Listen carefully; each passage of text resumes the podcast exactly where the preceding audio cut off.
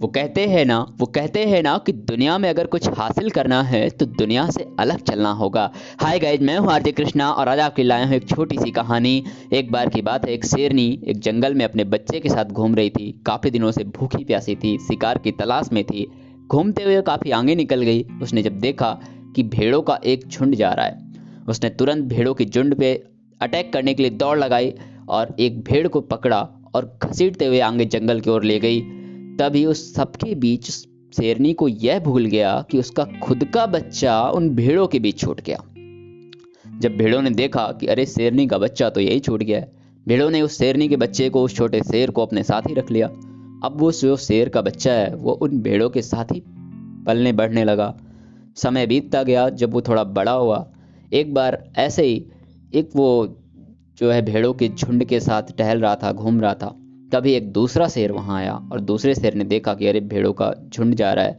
दूसरा शेर भी शिकार की तलाश में था। उसने तुरंत भेड़ों के झुंड पे अटैक कर दिया। अब वो भेड़ों के झुंड पे जैसे ही अटैक करने के लिए आगे बढ़ा तो उसने देखा कि उन भेड़ों के साथ साथ एक शेर भी भाग रहा है। उसको समझ नहीं आया कि ये शेर क्यों भाग रहा है इनके साथ? शेर का बच्चा क्यों उनके साथ भाग रहा है?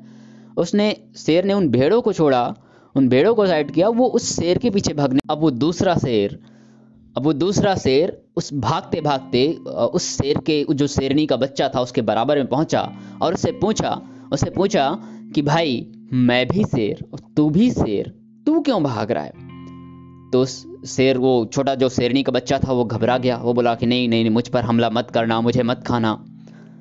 तब शेर को समझ आया जब वो शिकारी शेर था तब उसे समझ आ गया कि चक कर क्या है। उस शिकारी शेर ने उस बच्चे को घसीटते हुए तालाब के पास लेके गया और बोला और उसको पानी में बोला कि, पानी में ले जा करके बोला कि, देख तू अपनी परछाई देख, तू भी शेर ही है।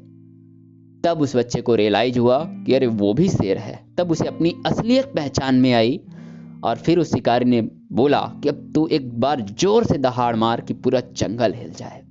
और उस छोटे शेर ने, उस छोटे बच्चे ने ज़ोर से दहाड़ मारी और उसे अपना असलियत पहचान में आई। तब उस समझ आया कि वो भी शेर है और वो क्या कर सकता है? तो इसीलिए ये छोटी सी कहानी हमें एक बहुत बड़ी बात सिखा सक, सिखा जाती है कि ज़िंदगी में हम किसके साथ रहते हैं, किससे बात करते हैं, ये बहुत बड़ी बात है। अगर आपके आसपास भी निगेटिव थॉट्स वाले लोग रहते हैं तो आपकी ज़िंदगी में पॉजिटिविटी कभी आ ही नहीं सकती।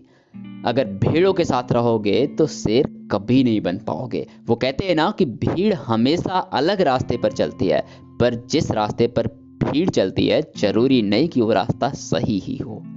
इसलिए आप अपनी शक्ति को खुद पहचानो, खुद अपने अंदर की आवाज़ को पहचानो, तभी तभी आप कर दिखाएँगे कुछ ऐसा कि दुनिया करना चाहेगी आपके जैसा।